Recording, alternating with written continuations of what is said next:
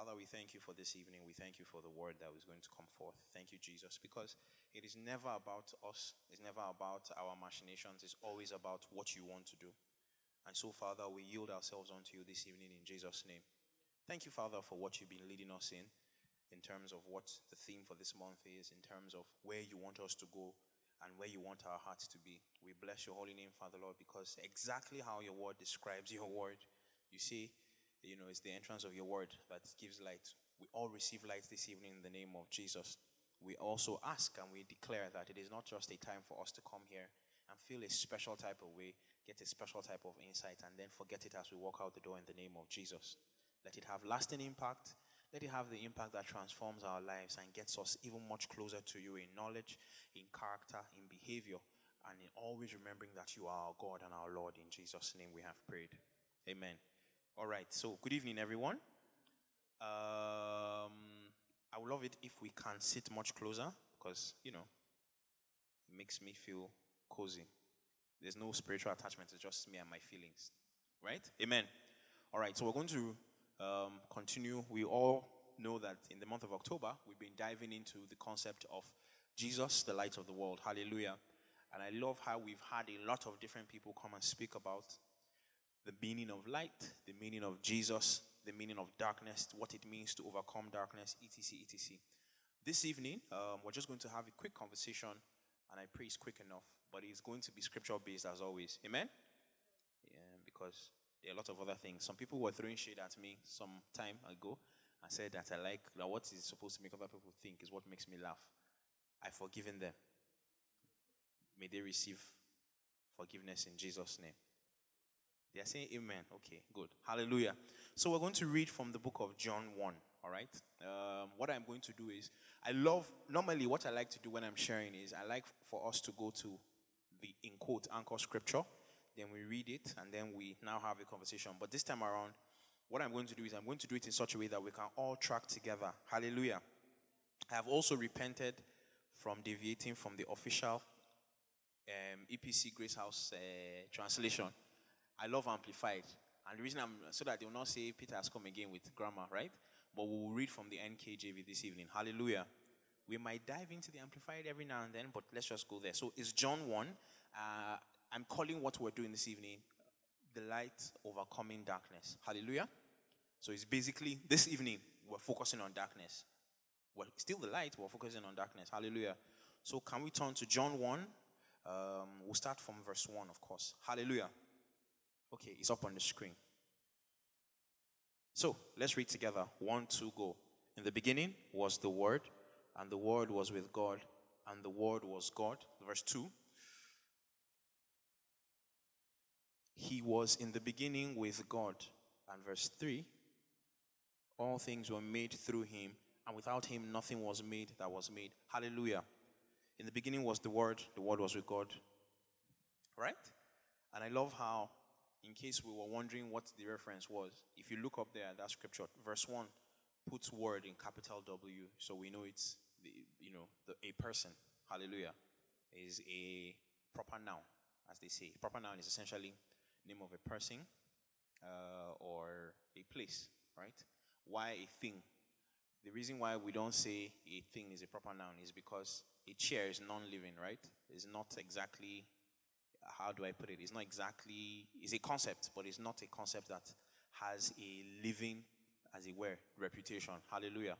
All right? Cities have living reputations. If I mention Lagos to you, there's a concept that comes to your mind. If I mention Istanbul to you, there's a concept that comes to your mind, right? And the same way, if I mention, I wanted to say Makurdi, but let me, hallelujah. Amen. The same thing, too, like Minister Grace has just said. If I mention a name to you, Daniel, um, Michael, um, Jennifer, Boniface. They are, they, are con- they are concepts that that come to you. Hallelujah. And in the same manner, too, if I mention the name of a day, so Minister Grace, sorry, Minister Grace, seems to have a special relationship with August. There's something that comes to mind. June, May. Do you see where I'm going with all of this? Hallelujah. Back to our scripture. It says, In the beginning was the Word. And we see that the two references there word happens three times. And he says, in the beginning was the word, and the word was with God, and the word was God. Now, to avoid all confusion, there's no way the word can be a non living thing if we say the word was God. Hallelujah. God is alive, right? God is a person. So there's no way we would have said, you know, um, word here references something that is non living. But for the avoidance of doubt, we now jump to verse 2, I believe. Right? He was, he who. You notice he says, he was in the beginning with God. So he tells you, for the avoidance of doubt, this person is a he. This person exists when I say he's a he. Hallelujah. Now, the cool thing about John 1 is John 1 actually mirrors Genesis 1. If we switch to Genesis 1, can we jump to Genesis 1? What is the first thing we see when we look at Genesis 1? It says what? In the beginning, in the beginning, God created the heavens and the earth. Now, if you remember in verse 3 of, we don't have to flip there immediately, but if you remember in verse 3, it says, everything that was made but was made by who? By who? The word. The word, right? So uh, okay, no, I don't. Okay, yeah. So verse 3. verse 3. Just track with me. I'm going to move good. So he says, yeah, sorry, all things were made through him, and without him, nothing was made that was made. Hallelujah. New King James has a way of being dramatic. He says, without him, nothing was made that was made. In essence, whatever was created was created by him. So by him, all things were created. All things were created by him, by the word. Hallelujah. If you check logic, is a rational way of thinking. It is an organized way of thinking. What is the logic for creating a chair with three legs and not four legs? Balance. Right? There are chairs that, in fact, beautiful. If we all look beside Pastor Yinka right now, you would notice that he's sitting on a chair with four legs. Hallelujah. But the table beside him has three legs. The main difference here is distribution of weight. Hallelujah. If what he was sitting on was in the exact same design, but we took one leg away, I doubt he'll be able to stay balanced on the chair. Most likely you fall. There is a logic behind that. Hallelujah. And the logos of God is essentially the logic of God. How does God think? Hallelujah. And the great thing about this logic, right, is simple. It is that God's logic, we don't need to go far. The easiest way to describe God is He's a God of wisdom. All right? So we can say that in the beginning, God's wisdom. Can we go to verse 1? Sorry. Yeah? In the beginning was God's what? Wisdom. And God's wisdom was with God. And that God's wisdom was who? God Himself. Now, the, you see, I've moved away from describing what seems like a person to describing an, as it were, intangible, the wisdom of God. But you know what is great about it? If we go down, and we'll see this much later, that wisdom of God was embodied by a human being, was embodied by a person. Hallelujah. Track with me, we're going somewhere with this. Hallelujah. Now, the wisdom of God is Jesus. I've spoken about this so many times, right? That Jesus Christ is every single thing that God has to say. Do we all agree? So if God had something to tell us, we've seen it. We see that during the transfiguration, the Bible says two prophets, I mean two individuals from history, one representing the prophets, one representing the law, showed up, had a conversation with Jesus. Peter wanted to build the tabernacle and say, Let's dwell here, blah, blah, blah. After he had done that, disappearance, only one of them remained. And a voice spoke from the heavens This is my son, in whom I am well pleased. What should you people do? Listen to him. Hallelujah. All right? In other instances, you see that the word became flesh, dwelt amongst us. We'll see all of that. All right? Now, why am I saying all of this? It is that it's important for us to start and finish with God had a reasoning, He had an idea, He had a particular way of looking at things and doing things, and that is what has guided every single action of His that we are aware of from the beginning of history till this time. In fact, even before the beginning of history. Because one of my favorite scriptures to quote is that before the foundations of the earth, what happened? The lamb was slain. The person who slain or who allowed for the slaying of that lamb, right, had logic behind it. He had a reasoning behind it. Amen. Are you following me so far? Cool, cool, cool. All right. Let's move to verse 4.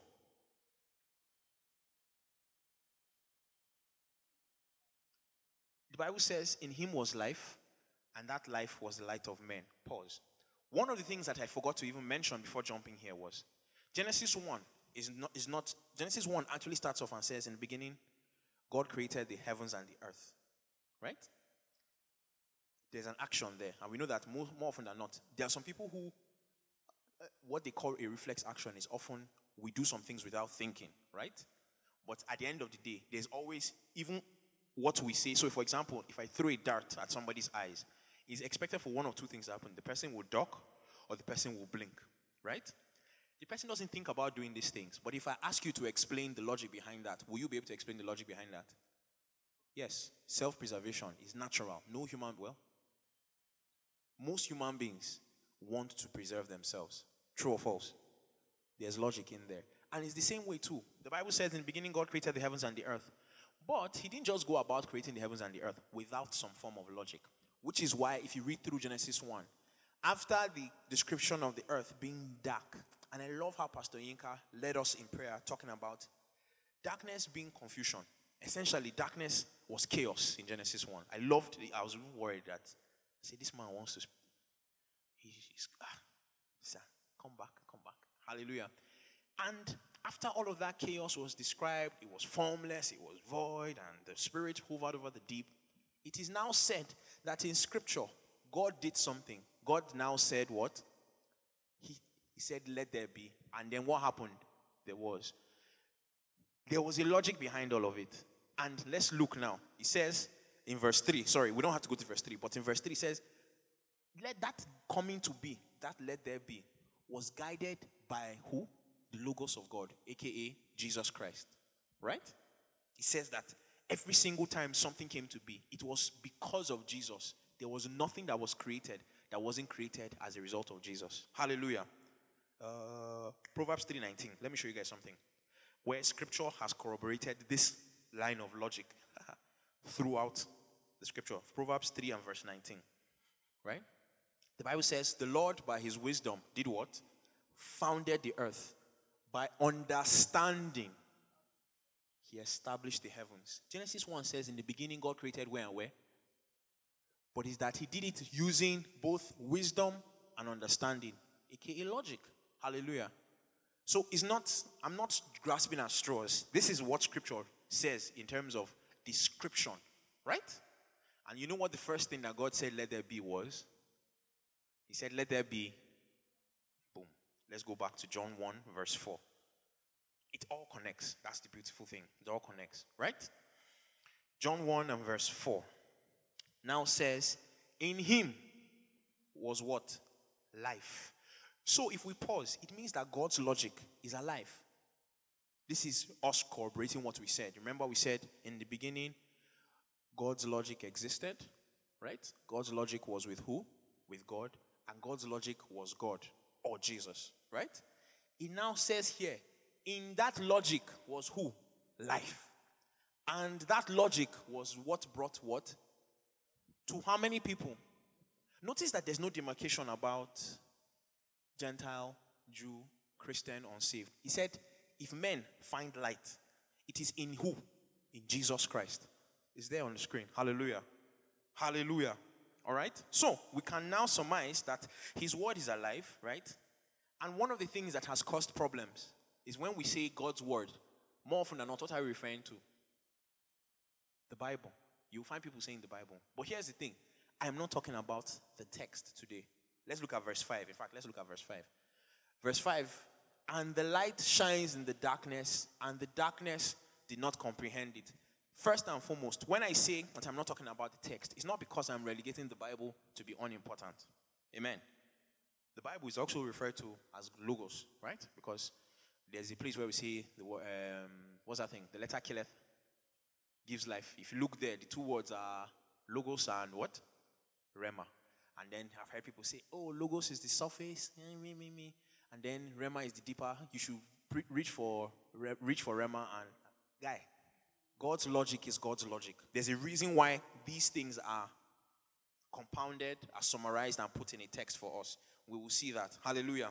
So I'm not talking about the text, like I said, right? Um, you will see, and I, I made a note here to emphasize this. The Bible doesn't say in the beginning was the Bible, and the Bible was with God, and the Bible was God. No. Number one reason why we can even do that, if I ask you why, the simple reason could be you know that the Bible talks about slaves, right? Amen? Do you think that that was God's intention? Selah, I'm not going to give a definite answer. Hallelujah, right? Now, we see in verse 5 the light shines in the darkness, and the darkness did not comprehend it. One of my favorite things is scripture is incredibly deliberate with imagery and with wording. The meaning of comprehend is what? What is it that we're talking about? Logic. The logic of darkness was hard to grasp, or rather, darkness could not comprehend or understand the logic of the light. Mostly because, like we said, darkness exists for two things. Well, not two things, a lot of things chaos, confusion, death. But the Bible says the light shines in the darkness. Remember, verse 4 has just emphasized that in him was what? Life. So that life was also the light of men. The light in itself is life. So God's logic, hmm? the end game for God's logic is what? Life. Again, I want us to recognize something. It's not for us alone. And when I say us alone, it's not just those people within. And I love, again, Pastor Yinka was trying to look for trouble. He started talking about the definition of who Jew or Gentile was, right? Gentile was even an offensive term because um, what is cool about it is historians have described certain um, civilizations as pagan. Meanwhile, and that's how the, the Jews looked at the pagan gods around us. So the Philistines, the Amalekites, the Romans, blah, blah, blah, the Greeks, each and every one of them, right? They were pagans. We were the ones who were selected by God. Guess what Rome, the Romans thought about the. they thought they were archaic as well, all right? So there was always going to be that line of, on that side, you people, and they call it in sociology, it's um, the othering of other people. You will find that sometimes you, you, you ascribe more value to somebody who watches football, for example, as a member of, they call them in groups, right? If I'm with Pastor Yinka and his friends and they're talking about cars, and I keep on trying to interrupt, but I have no idea about cars, inevitably there's something in them that's like, this guy is not the guy to hang out with. It's, it's, it's a human, it's a natural human reaction. Hallelujah. But God is not like that. The Bible says that in him was light, life rather, and that life was the light of, he didn't say Jew, he didn't say Gentile, he didn't say Yoruba, he didn't say Pakistani. He said of what? Men, all of humanity. Hallelujah. Hallelujah. Am I going too fast? Okay, fantastic. Hallelujah. All right. So let's check Hebrews 4 and 12 for some confirmation. All right? In case you were wondering what I was talking about for, you know, eh, we're not talking about the Bible, we're talking about a living person. Now, proof that God's logic is alive. God's word, right? So this evening you hear me say logic, you hear me say word, you hear me say Jesus. Recognize that each of these things are interchangeable. Amen? And light. Okay, yeah, light is the fourth one. Let's read together. One, two, go. For the word of God is living and powerful and sharper than any two edged sword, piercing even to the division of soul and spirit and of joints and marrow, and is what? Of the thoughts and the intents of the heart. When we say thoughts and intents, where do your thoughts and intents lie? Your logic. I made a chair because the intention was for people to sit down. I thought about instead of me standing, all the time. Let me create something like when I'm, my feet are tired, my legs are tired, I can sit on it. Intention, right?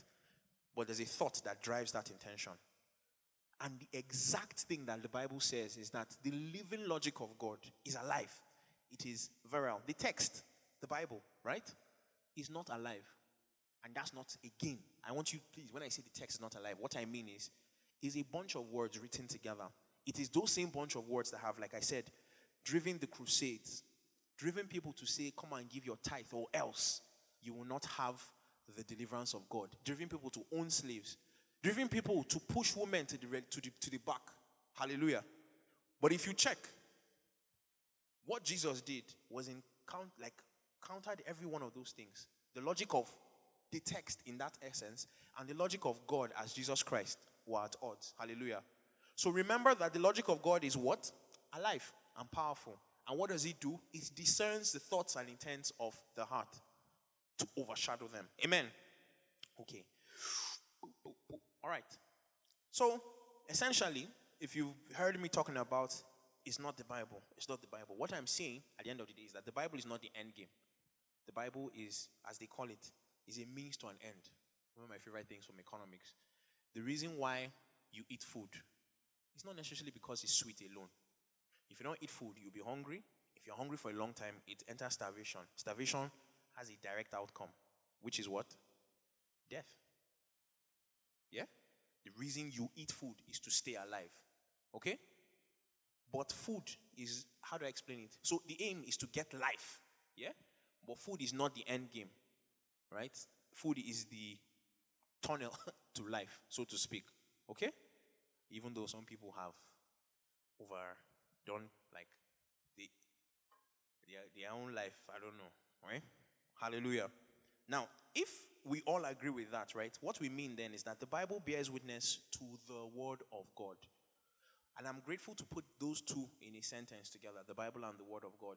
The Bible is often called the Word of God, not erroneously, right? It's great, right? But the Bible is what shows us what the Word of God, the logic of God, the light of God, aka what? A person's name, Jesus, is. It bears witness of Him. And if we continue reading, we will see a man whose name was John, John the Baptist, as a reference. For long periods of time, you will find that John was doing a lot of things that were pretty much similar to what you'd expect the Messiah to do.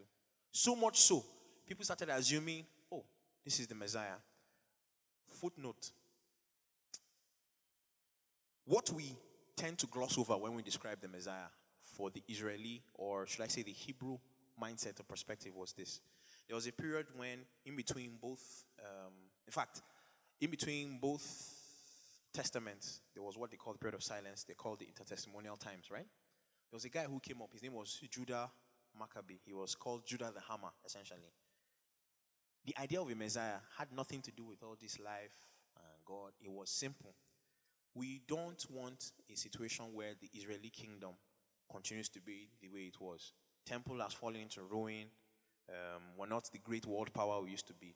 So a Messiah coming means that the Messiah will come and take us back to where we were. And who is the greatest king Israel has ever had? Hmm? David. So those were the two. It was either David or because they, they call him for your information, they didn't call him Judah, Judas the Hammer because he was a friendly carpenter. He was a was a very very strategic, ruthless military leader, and you will find that from Peter to John, to even Mary, who gave birth to Jesus, their own idea of a Messiah was a simple one the person who will come and be a political leader to take us to a certain place. Amen? Now, John comes along and he's doing a bunch of things that are forceful. I mean, this guy was not, John wasn't necessarily kitted up in the best of best. You see how Pastor Yinka is looking this evening? Nope. Wasn't taking his bath. He was pretty much as the, the prophets of old. Eh? No, thank God. No, that, that was a compliment.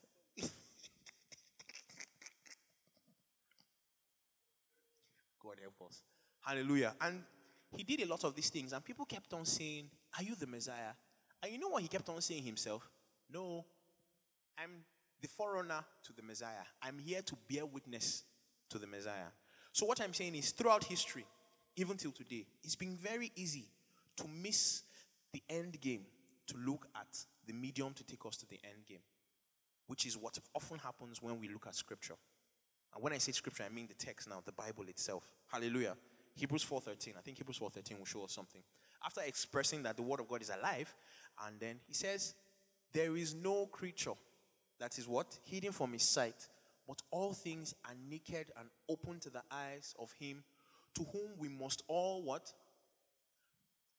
Giving account is the only reason why, for example, Pastor Yinka, permit me. Imagine if Mrs. Miles came somewhere, somewhere, and saw Pastor Yinka explaining to somebody, another lady, why he ate rice and beans for breakfast and cornflakes the next for lunch and. Maybe it happens one time. Okay, right? Like it's just just about nutrition. But she shows up the next day and he's doing the same thing. And he shows up and she shows up the third day. And by the fourth day, in fact, I, I don't think I will get to the fourth day, to be honest. But second day, I'll have questions, right? Because what is going on? Why are you giving account to this person, right? Giving account speaks of submission. Hmm? True or false? Yeah. It's the same thing too. Essentially, if God's word is alive and his logic is true, right? We must all be able to do what? Give account to it. Giving account to it is essentially submitting to it. You know why? It's superior logic. The logic of the human being in the midst of cold, right, is to do what? Sleep or get warm. But you know that there are a bunch of us who God has sent into some of the weirdest, coldest places to preach the gospel. Do you think it's because they like the cold? There's a superior logic for them. I have been saved. So let me cuckoo save other people. So I will brave the, the, the, the, as the elements, as they say. Okay? All right? Are you following me? Okay. Now, let's come. Let's go back to our anchor scripture. We've done enough dancing around. Hallelujah. So one, we're going to John 1, verse 5. We've established God's word is alive. But in verse 5, look at what is really, really, really, really, really important for us. He says, and the light does what?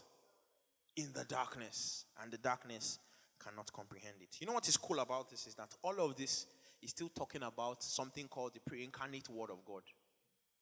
At this point, there's still a lot of it sounds if you notice a lot of this language is poetic there's nothing concrete just yet right and there's a reason he's explaining that look god had a plan even before you know while creation was going on and all of that god had a plan and the plan was still linked to his word to his logic right the reason for that is he's setting us to show us that look god's logic had a straight line that was not haphazard most people have said that oh you know um, is there really free will then if God had set everything? Here's the cool thing you always have the opportunity to lie against God.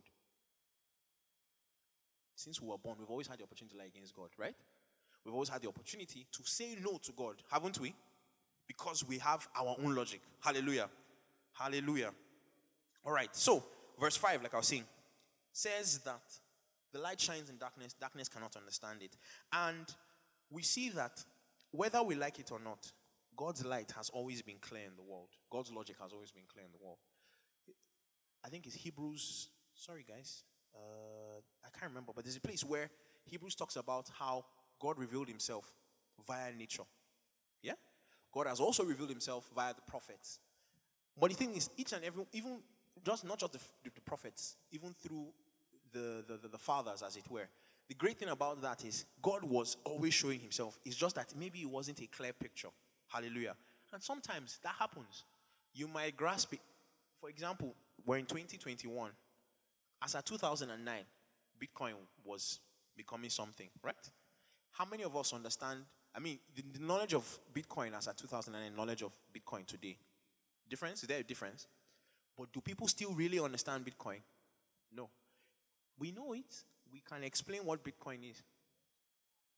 We can explain what it is, where it's going, but how many of us can explain 100% of what it is? Even, we, are we familiar with the concept of NFTs, for example? I've had to see people explain, I've read NFTs over, I know that, okay, NFTs is that somebody painted a chair, took a picture of that chair, converted it to digital, and say, is this, this digital picture is one million. And I say, everybody, and you see thing about currencies, if everybody agrees it's worth one million, okay. That, I don't know why it's worth one million, mind you, right? But it's okay, everybody agrees. Now, why I'm saying this is we will see that the light of God has always shone, has always shone. We may not have been able to see it clearly, right? Which is why before Jesus, a lot of people have been saved. That's the truth. A lot of people have come to know the Father before Jesus showed up. Yeah? But as soon as Jesus showed up, there was a difference, there was clarity. And we're going to see that very, very soon. Hallelujah. Hallelujah. John 1 6 now. Let's go to verse 6. Earlier on, I spoke about our very good friend, John the Baptist. You know, is life is funny how John's name, you know, his name is John Ibn or John Ben or John Dan and John Mark Zachariah. He had a name, mind you, that's his fun. But they started calling him John the simply because he was baptizing. And I've always, you know, I've always said one of the mistakes we, we, we, we tend to see is one of the mistakes, but it's human tendency to describe a person by what they do.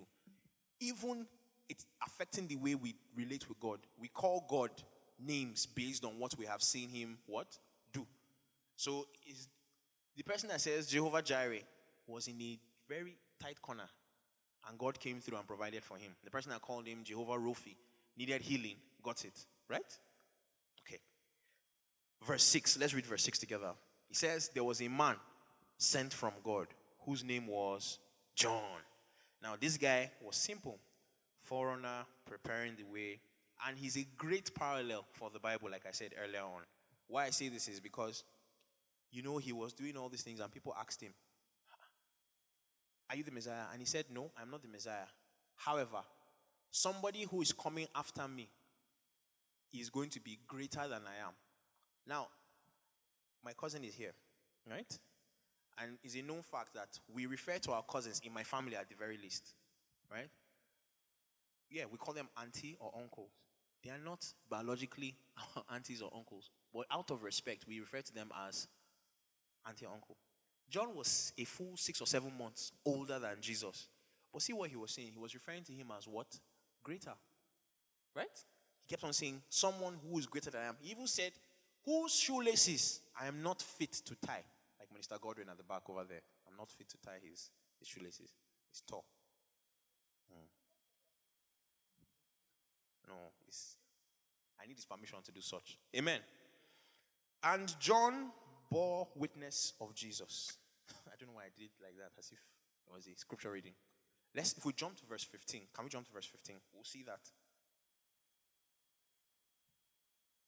Verse 15, we'll still come back to verse 6, but look at verse 15. He says, John bore witness of him and cried out, saying, This was he of whom I. Now, Jesus had shown up, of course. And he was saying, This is the person that I said, He who comes after me is what?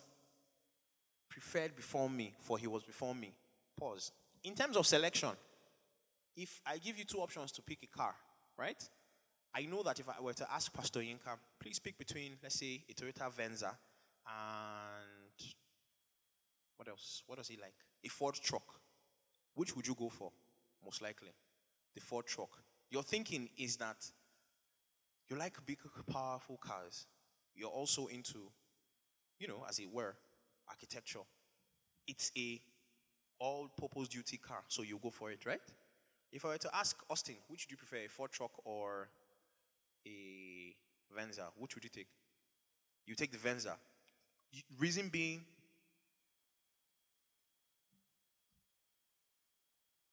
at any time he feels it's easier to manipulate, it's finer to an extent, right? Pastor Yinka, sorry. Calm down. Because I said it's finer and I saw him twitch. Like, I said, relax, relax. Again. you know, I like the options like that. It's important that we, I'm, I'm so happy that I even got that reaction from him. Again, notice that the Bible says one is preferred before me. What is the reason for that preference? Logic. God's wisdom. God's wisdom decided that the Bible should come and speak to us about somebody. All right? The same thing, too. John should show up before. And we saw in the example we used, the analogy we used here, Pastor Yinka has a preference because there's a logic behind it. Same thing with Austin. Austin has a preference because there's a logic behind taking out of those choices. Hallelujah. Hallelujah. So, the logic of God, hmm, my people, what is great about it is that it does not respect time. So that we don't get to a place where we're saying it's not time for me to show forth God's work in my life. Notice that we're talking about overcoming darkness. Hallelujah. And the logic of God is light. The light has always shone. It is what? Eternal, my people. Eternal. The light of God and his logic has always been eternal. Let's jump back to verse 6. Yeah? Don't get bogged down in a place where you're thinking it's not yet time. I love how the Bible says, when is the hour of salvation? Eh? He was writing to those people. So now was that time then.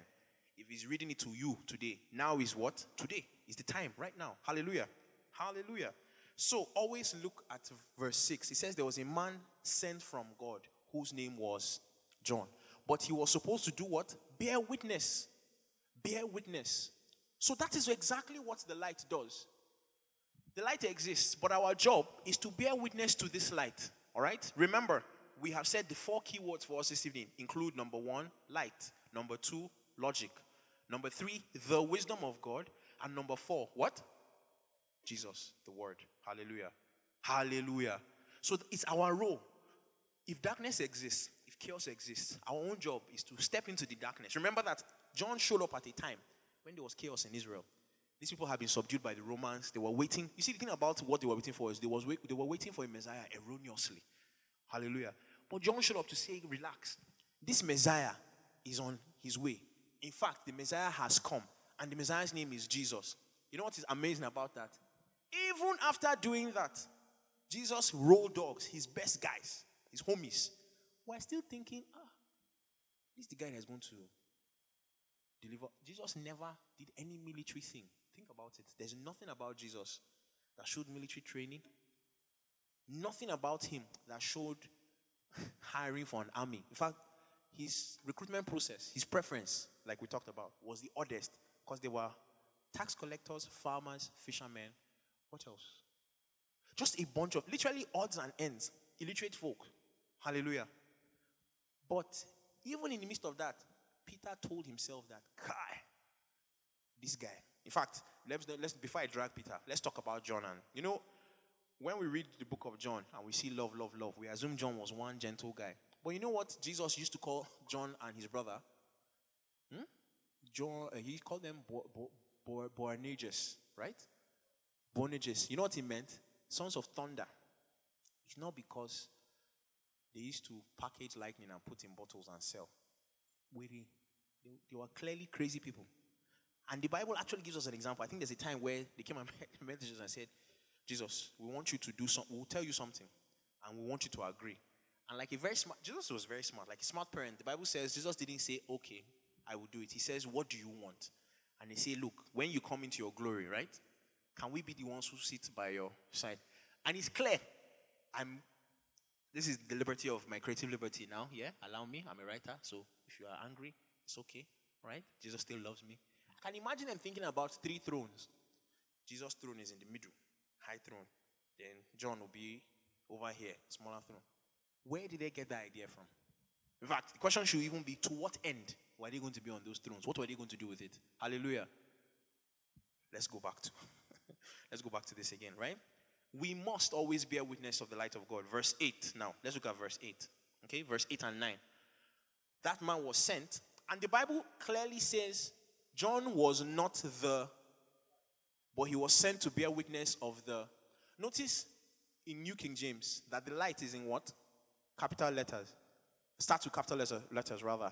Now, the concept of scientific rigor, sorry, let me just get a bit nerdy, is that for something to, ex- so I, if, if I say my left hand is a goat. It's up to you to believe. But before you get to that believing, the image of a goat in your mind is one of two things. Or, well, let's say three things. A goat has two horns, a goat has four legs, a goat can bleat. Are these, do we all agree that these are descriptions of a goat? Yeah? Again, my left hand is a goat. Which of these things exist in my hand? So, scientific rigor is that, okay, a claim has been made. Three facts that we know to be true, we've all verified. Let's throw them at this Peter's left hand. After throwing, number one, does my hand bleed? Does he have horns that you can see? Maybe spiritual horns? It doesn't, right? Uh, what was the last one I said? Four, that's not even a, a, a, real horn. It's just the. Uh, does he have four legs? No. In fact, he has five fingers. So that knocks that off. Now imagine that this person is saying these three facts because they were brought forward by an individual from a certain racial class. Let's knock them away so that we can quote somebody else. And that's what even leads to the problems we have today. Somebody will tell you the way to chase away disease is to bath in salt. Anyway, let's not get bogged down in the details. What I was trying to say is every man who exists has come, I mean, that has come into the world, only way they can find light is from who? Jesus Christ. All right? From Jesus Christ. Now let's switch to 14. And this is the kicker, the kicker for me, right? The way to defeat darkness comes very, very clearly here. Let's read together. One, two, go. And the word became flesh and dwelt amongst us, and we beheld his glory, the glory as of the only begotten of the Father, full of grace and truth. Let me pause. Jesus became flesh. I've spoken before about the homoousia, the concept of homoousia in theology says that Jesus Christ was 100% God, he was also 100% man. Which is why, you see, the reason why when the mobs were trying to kill him, he had to squale, he had to run, but was if they had slapped him, he would have felt the pain. Have you ever been slapped by anybody before? I don't have a very low threshold for pain. So if you slap me, I feel start to cry for you. I'll, like I'm not even going to lie. Hallelujah. So he had the same urges that we like like you and I, he had those things, but at the same time, he was God, right? And that's what he says. He says, the word wore the coat of flesh. And then didn't he say, I'm going to, you know, and that's another thing that we need to. I'm just showing you, the reason I'm doing this, I'm showing us examples of how light should behave in the midst of darkness. Somebody will tell you, oh, I am imbued with the word of God, so I need to separate myself because of sanctification. I have to separate myself from the world. Are you okay? The person that embodied the word of God, eh? What does the Bible say he did? Where did he dwell? He dwelt amongst us. Where should lights be? Inside darkness. That's there's no it's not magic. It's not huge. It's not rocket science. If light must be light, it must shine where there is what? Darkness. Simple, right? And he says, after he dwelt amongst us, what was the effect? We looked and beheld his glory. Remember, we talked about, I think a couple of weeks ago, we said that the glory of God is God's goodness, the beauty of God, the beauty of the gospel, which is that God wants us to have union with him. Hallelujah. Right? And he says, We beheld the glory, or his glory rather, the glory of the only begotten of the Father. And what is that glory full of? Grace and truth.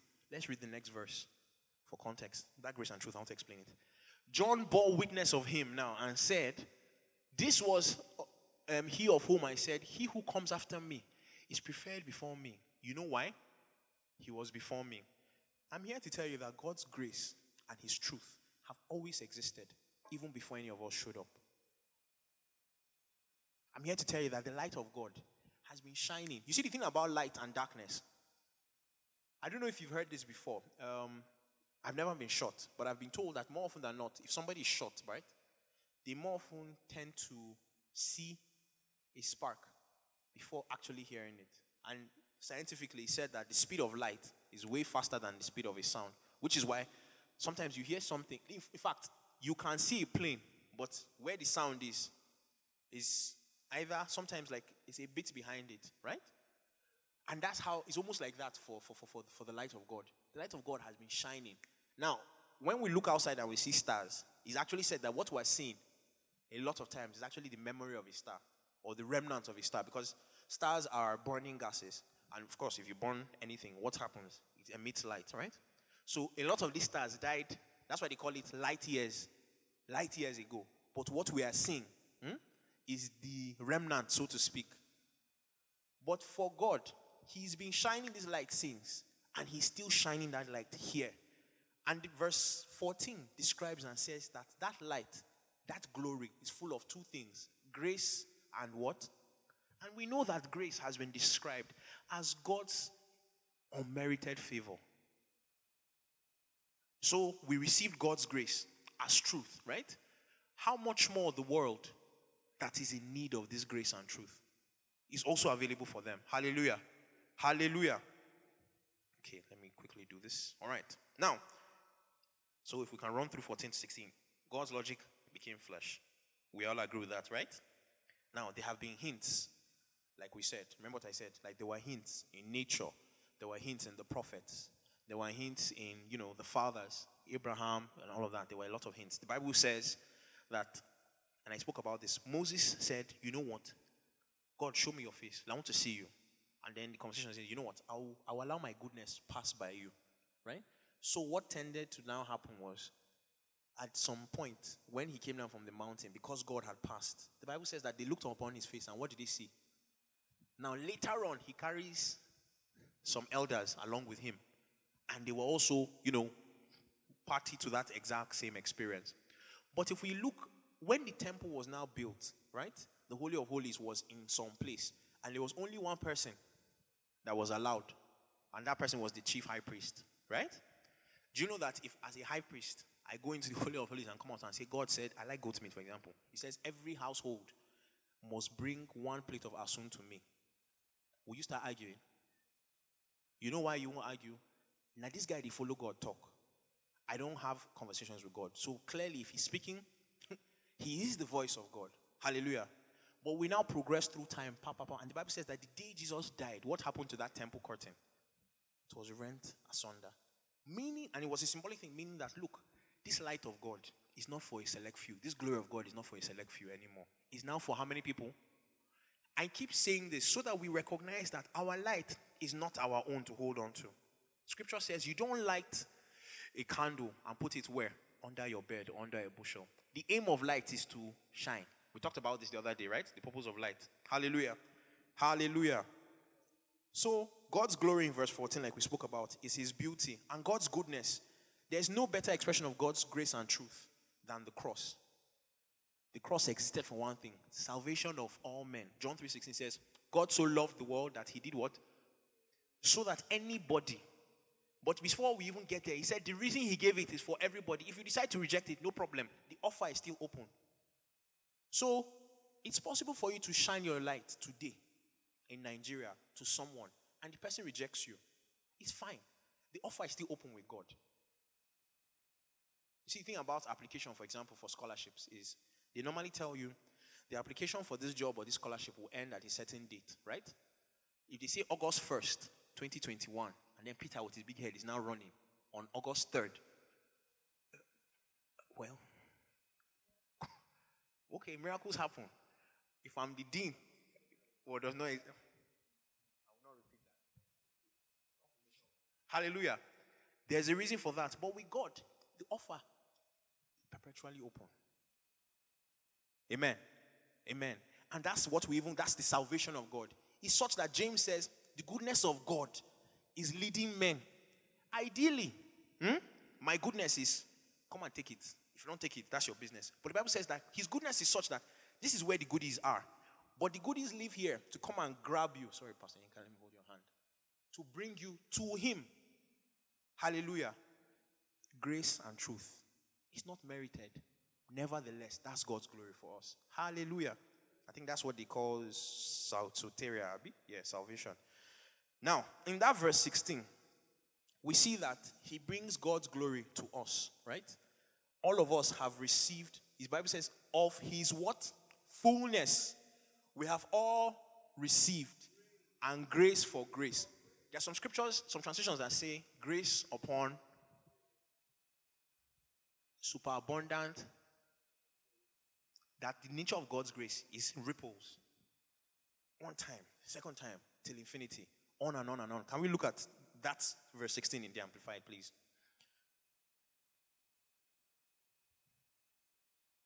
Of his fullness we have all received, yeah? Good. The Bible says, For out of whose fullness? God's fullness. And then description in according to Amplified, he said, Of his fullness, in bracket, abundance, we have all received. Now look at what is cute about this for me. He says, All had a share, and we were all supplied with. So the same grace that Pastor Yinka has received, has Mike received it? Has God received it? Has Pre- President Buhari received it? He has.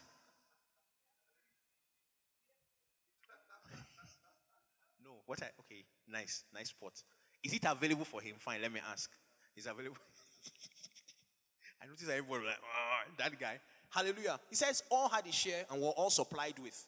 I should have actually, yeah, you're right all of us were what? Supplied with a measure of God's abundance. So he says, one grace after another, and spiritual blessing upon what?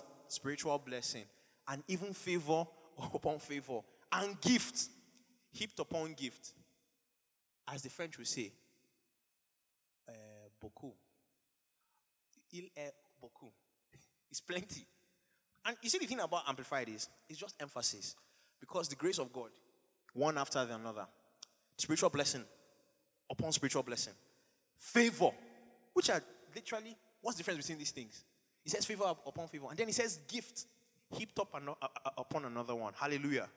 So the grace of God is in his light, but his light is abundant.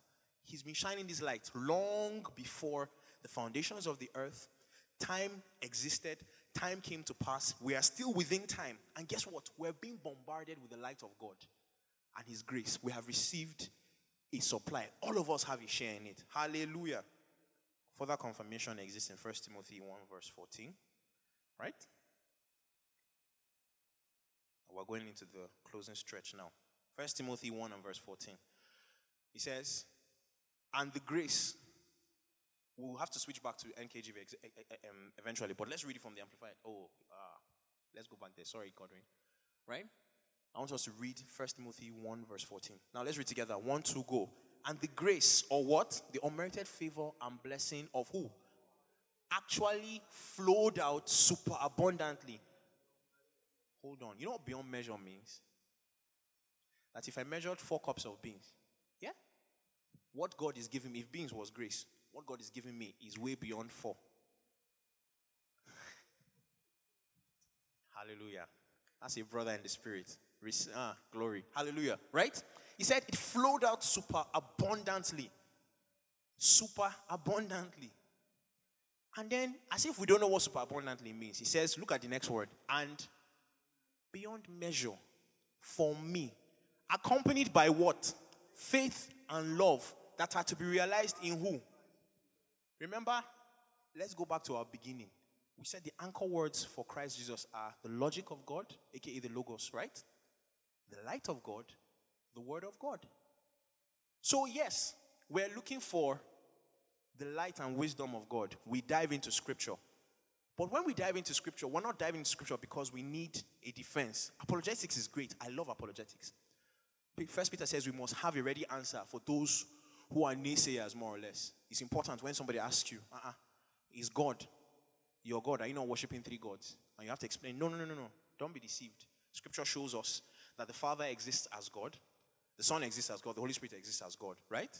That's great. But you see, it's not just debate, debate, debate, debate. It's for us to find faith and love to be realized in Christ Jesus. Amen. Let's switch back to NKJV, guys. So, while we're switching there, here's something you must take away. The Bible is great for textual counsel, right? For admonitions and for instructions, you know. It is what guides us. That's great. Yet, it is not the end, it's a means to an end. Hallelujah. Oh, and the grace of our Lord was exceedingly abundant with faith and love which are in Christ Jesus. If you are reading the Bible, ensure that you are reading the Bible to see Jesus Christ. They came to Jesus and said, Baba, we found this babe doing things that she's not supposed to do. Right? And then they now said, The law says. And you know what his response was? Fine. Cool, cool, cool, cool, cool. I know what the law says. But any of you, bah, that is without sin, be, the, be my guest, take a stone. And guess what the Bible says? That each and every one of them dropped their stones and walked away. And he didn't stop there because we have often said or assumed that us giving love is divorced from truth. Remember that it is grace and truth. The only way to go to the Father is through who? Jesus Christ. And Jesus now says, Look, where are your accusers? Have they left? And then he says, Okay, Go and do what? Because there's only one person that can forgive. Our job is to present the opportunity of grace and truth. But we are doing our best. And I love that prayer Pastor Yinka was praying. He said, Look, when we say that kings come to us and Gentiles, yeah, to the brightness of our rising, it's not so that we can show them that we can juggle three balls with our hands, or that we are great at writing, or that we're great at drawing, or that we're great at singing, is that we're doing all of this to point them in one direction, not the band in the name of Jesus. Right? We're pointing them to Jesus. We're pointing them to the light. So, us smaller lights, small L, we're pointing to the big L, the light. Hallelujah. Hallelujah. Jesus being the light is the end game. I just said that grace and truth, right? What then should be our position as the Christian? We need to shine the light, but who is the light? Where can we find him? Answer John 1:18. This will blow you people a little bit, right? John 1:18. We're pointing to the light, like I said, right? But where is this light? Who is this light? What is this light? John 1:18 says, Nobody has seen God at any time. The only begotten Son who is in the bosom of the Father, he has declared him. You know what is crazy about this? Do we agree with this scripture? Hmm? We all agree with it, Abby? Show of hands. Nobody has seen. You all are, you say you don't have a choice. Okay, so who did Abraham see? Who did Moses see? Who did Jacob wrestle with? If you go and read the angel, he's, he's, God, right? Who is the person that said, Sarah, I told you you're going to have a child and you're laughing? He's God, right? But here's the great thing about it. If you remember earlier on, I talked about how because, you know, there wasn't the revelation of Jesus Christ, every single one of these people, and because in theology they call it theophanies, right? Incidents of Jesus or the fact of God showing up in scripture, right? Some say theophany, some say Christophanies, right? Um, I think even Joshua at a point said he saw a mighty man of, val- of battle, and some theologians say that was Jesus Christ. Blah blah blah. Great, hallelujah, fantastic. John was saying you have had an idea of what God is like, yeah, but I promise you, my guy, you've not gotten the full revelation of who G- of God is if you've not seen Jesus. Remember, we said Jesus is everything that God has to say. If God wants to tell you anything, He's not saying it through the Bible. He's saying it through what? Jesus Christ. Notice that the Holy Spirit bears witness of who? Jesus Christ. So when you're reading scripture, if you find that your revelation is to go and marry four wives, brethren, some, I, well, let me not even tell you what to do. Just ask yourself, is that what Jesus would do? Yeah? That's the question, right? Same thing, too.